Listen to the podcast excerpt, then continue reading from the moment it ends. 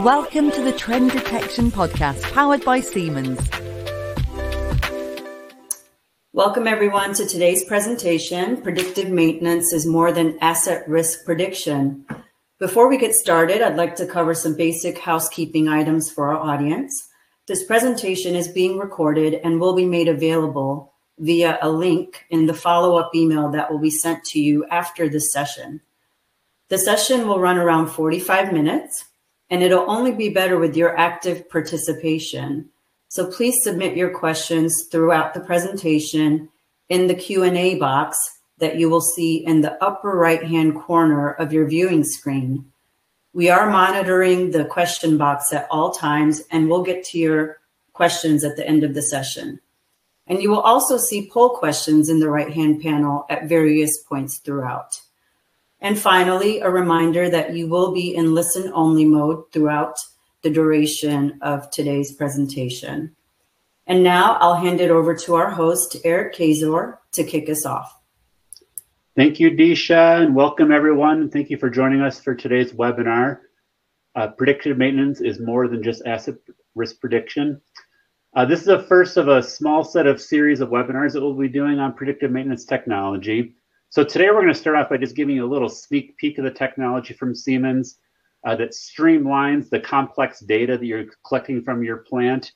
And more than just, you know, alerting you about certain issues, it actually, the technology actually helps to provide actual in, actionable insights uh, to prescribe efficient uh, ways of addressing the machine and maintaining the machine long before these things become a, a, a problem. So we'll take a quick peek into there. But more importantly, today we're also going to show you how you can get started and how to kick kick off these projects. Um, things to look out for, making sure you're well prepared, but most importantly, to make sure you're successful uh, in your predictive maintenance projects. So today we have a couple speakers. Uh, first, we have Rob Russell with us. So Rob's the head of predictive maintenance strategy and, and delivery with Siemens. Senseye Predictive Maintenance. Uh, he's responsible for the strategic direction of the product and also focuses on maintaining its vision. So Rob's with us, and we also have Stefan Cloudwitter from our team. Stefan is a digital enterprise lead arch- architect for Siemens.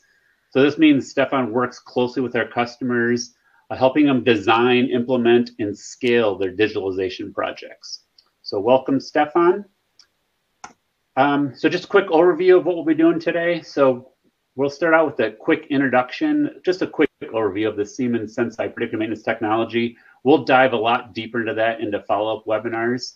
Um, but today, um, we'll Rob's also going to talk about how to measure your implementation readiness. So what to take a look for to make sure you're you're ready for these projects. And then Stefan will follow up on how do you close some of the gaps that might be identified. So with that, I'm going to hand it over to Rob who will uh, take us to uh, talk about Senseye. Thanks, Eric. And uh, yeah, yeah, thanks for everybody for joining today. Um, so just before we start, I'd like to give a bit of a, an insight into what we mean by predictive maintenance and when we uh, describe it. So predictive maintenance is, is basically building on top of existing technology that's been around for decades. So if we think about things like condition monitoring and the utilization of data from machines that you can then use to drive forward um, better maintenance practices like condition-based maintenance. Um, and a lot of this has been done in many sectors, like you can see in this slide here with uh, you know, humans walking around routes, around plants, taking readings, and then capturing results, either it's from handheld equipment or gauges on machines. Um, but we can then take those concepts and as we move into digital worlds, we become in a situation where we're connected to thousands of machines potentially across our factory. And when we talk about predictive maintenance, what we're talking about doing is utilizing those condition monitoring data feeds. Um, in some cases, they're much simpler data streams that you've now got available from simple motors, conveying systems, robots. And the key focus here is ensuring that you can actually scale the capability of the human. Um, and from that perspective, you know, once we start to get connected from a digital level, we need an application that we can then serve up the results and the output to the to the end user. And the end user typically being somebody within the maintenance team, um, or maybe somebody within our reliability engineering team. Um, as I've mentioned, you know, it's about connecting to thousands of assets. Senseye predictive maintenance as a product is a cloud-based solution, and it's offered as a software as a service. Um, and from that perspective, um, you know, it's readily scalable. Um, and a really important aspect is the fact that we focus not purely on you know looking for and trying to understand what is the health of the machine. We're trying to understand what the user, then the user in this case, the maintainer, will be interested in. So we have what we we call a retention score that's underpinned by something that we call an attention engine. Um, and this is a machine learning and AI capability that will process the analytics from the monitoring of the time series data, but then also try to build a model and understand what is the user's feedback telling us about the, the things that they're interested in. And the key sort of focus here is being able to improve those maintenance predictions, help the maintenance teams prioritize their labor, and understand really when they need to intervene. Um, but if we look at the, you know, the overall architecture, as I mentioned, Senseye is a SaaS product, so we sit very much on the right-hand side of this diagram. But now, with the, you know, being part of the, the wider Siemens community, uh, you know, after our acquisition just over a year ago, we've got access now to a whole lot of technology that allows us to bring all of this data from the shop floor seamlessly to the cloud and provide a complete solution offering. But um, as many of us will know, you know, there's a lot of issues related to rolling out uh, digitization projects. And I've, I've taken this statistic, you know, that's probably quite well known from our friends at Gartner, um, that, you know, 80% of analytics projects fail to deliver a key business outcome. And it's typically because of a lot of these challenges that we can see here on the on the right hand side you know, where there's high levels of reactive maintenance, um, huge amounts of um, labour spent unnecessarily. Um, and, and, you know, I won't go through all of these, but the, the key thing is that unless you start to address the many challenges that come along to, um, to, to implement your solution in your digital project, you're, you're going to really struggle because it's not just a case of taking a, te- a, technology and rolling it out into the shop floor. But before we go any further, it'd be really interesting to um, get some input from the audience. So, uh, Eric, I believe we've got a poll set up. Yeah, so let's take a quick poll on on the readiness here. There we go. So, um, yeah, so the poll is really, you know, take a look at your organization and what do you see as your biggest challenges when it comes to implementing a predictive maintenance um, project in your, in your facility. So, First, is it um, that you know you you have too much reactive maintenance going on? You really can't focus on on transitioning over to a new strategy. Uh, maybe because of that, you have huge amounts of unnecessary labor that you're spending on, on reactive maintenance. Um, you require a scalable solution. So instead of just little point solutions, you're looking for an overall uh, solution uh, for, for maintenance. Um, you're looking for something that's proven and reliable versus just a little science project that we, you know we see sometimes out there. Um, something that can, can, scale horizontally across all your plants and all the assets within those plants, so outside of just your single factory. Uh, and then lastly, you know, cultural and change management. You know, being able to focus on a cultural change about how to actually implement uh, predictive maintenance. So just take a moment there um, and answer up, and we'll, we'll review that those those results later on in the presentation. So back to you, Rob. Yeah, thanks, Eric. And um, just in, in, regard to you know how we're going to proceed um, through this presentation, I want to focus on two main sort of aspects really in these, and it's this need for a proven and reliable technical solution, but really importantly, it's understanding um, the challenges that you're going to face from a cultural perspective and how you can drive that forward.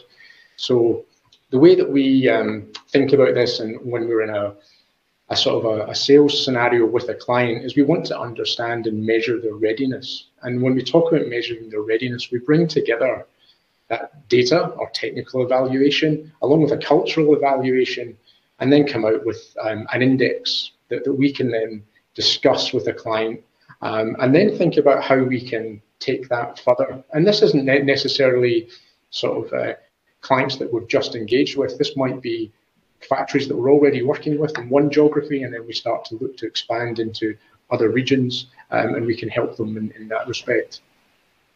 But when we start to think about the, each of these in turn, this data uh, readiness and, and cultural readiness, um, we give this a score from one to five, thinking from are there any sensors installed? Maybe customers don't have any maintenance records at all, um, so they get a very sort of low outcome on this. But maybe there's some access to data, there's some digitization that's taken place, and maintenance that's potentially being recorded in paper or spreadsheets.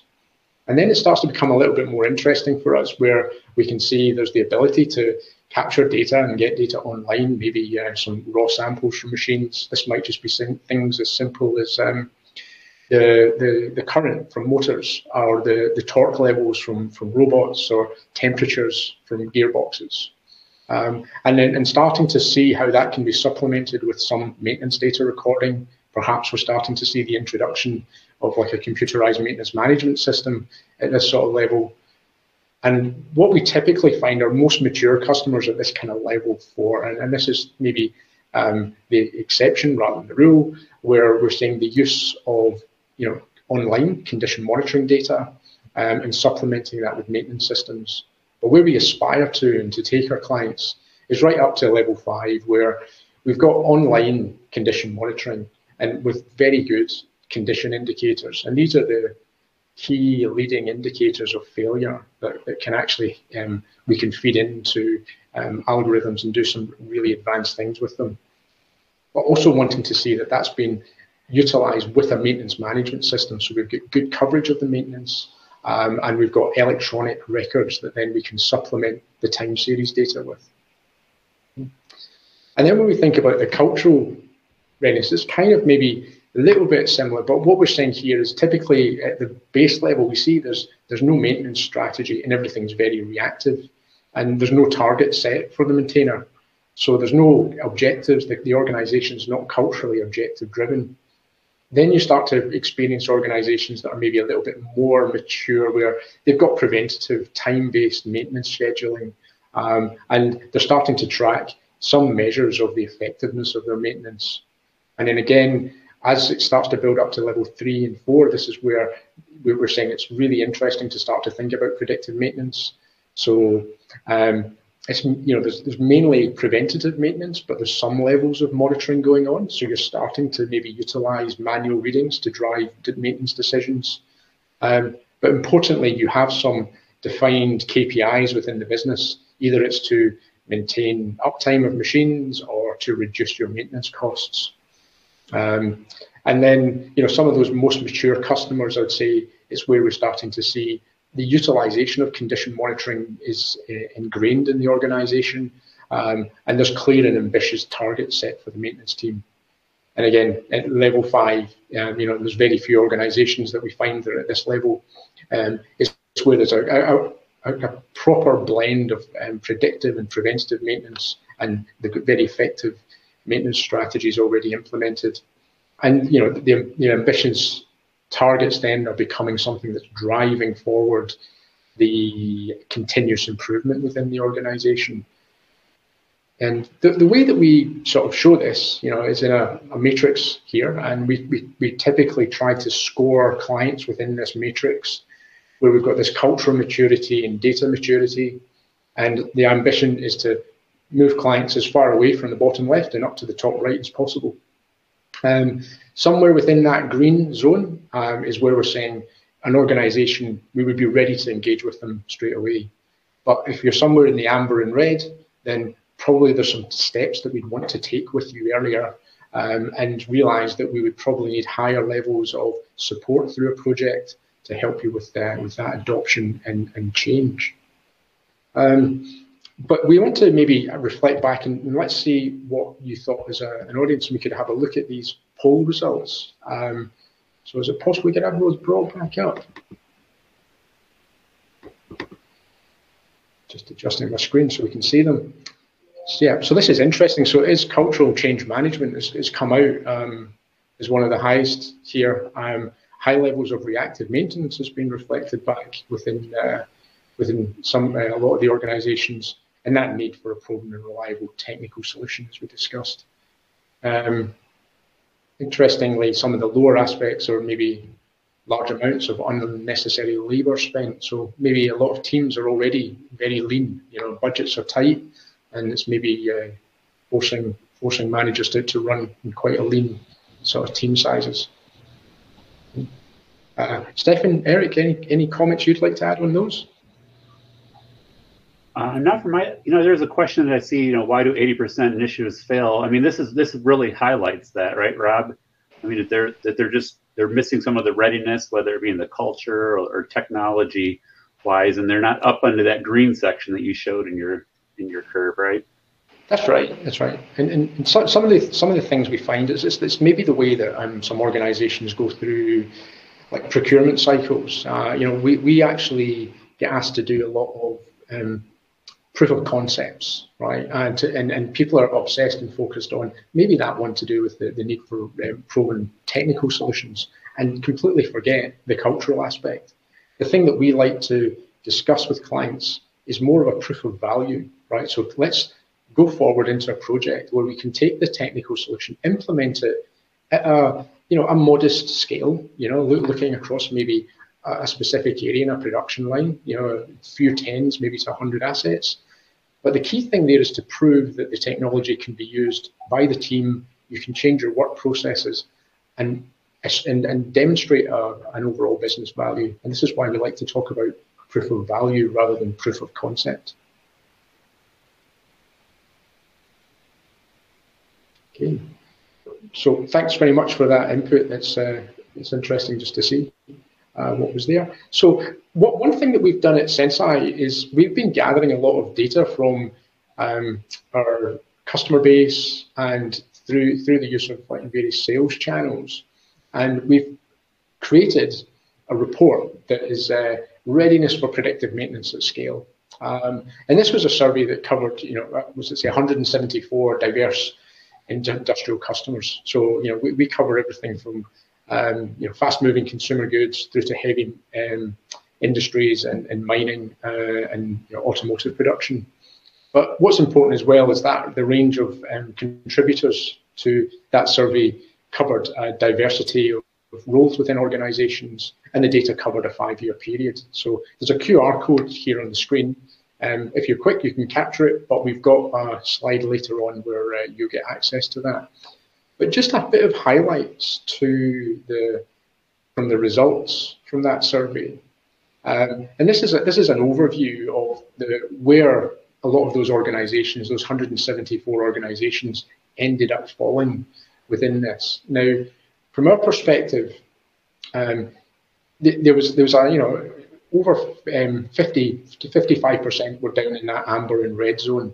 Um, so either they had low cultural and low data maturity that were forcing them down there. But what this means is that from our perspective, it was 50-50 really with, with uh, most customers, whether there'd be success without a high degree of what we describe as customer success management. So as well as providing your SaaS product, um, we overlay with that um, a level of um, services that we can provide, and we've got a knowledge base and a knowledge platform that can that, that we associate and give the customers access to. Um, but yeah, we, you'll be able to get um, a link back to that QR code um, towards the end of the presentation. Um, and Eric, I'll hand back over to you. Thank you. Thanks, Rob. So yeah, so that's interesting for sure. To you know, to see where where the, all those customers stood and um, and how they kind of moved through those steps. Um, you know, next we're going to move over to Stefan, who's going to walk through some strategies on closing some of those gaps. You know, again, our goal is to make sure that you're successful in your implementation. So uh, we can also help you kind of get from that from that lower left-hand corner up to the upper right-hand corner to be ready for these projects to make your make sure you're successful. So Stefan's going to walk through some of those um, some of those strategies. Uh, but before we do that, we're going to do another quick poll. Um, question's a little different here. Now, you know, again, think about your organization. Does it have clear strategies or roadmaps on integrating predictive maintenance into existing manufacturing processes? So first, yeah, it's well defined. You're ready to go. Um, next, maybe yeah, you have plans, but need some re- refinement. Um, the further you learn about these technologies, uh, know it's but it's under development, or no, there's no plans at all. So take a minute and answer that, and we'll move on to Stefan, who can talk about some strategies to address uh, some of the challenges you might face. Please like and subscribe on all major podcast channels and find out more about Senseye predictive maintenance at Siemens.com.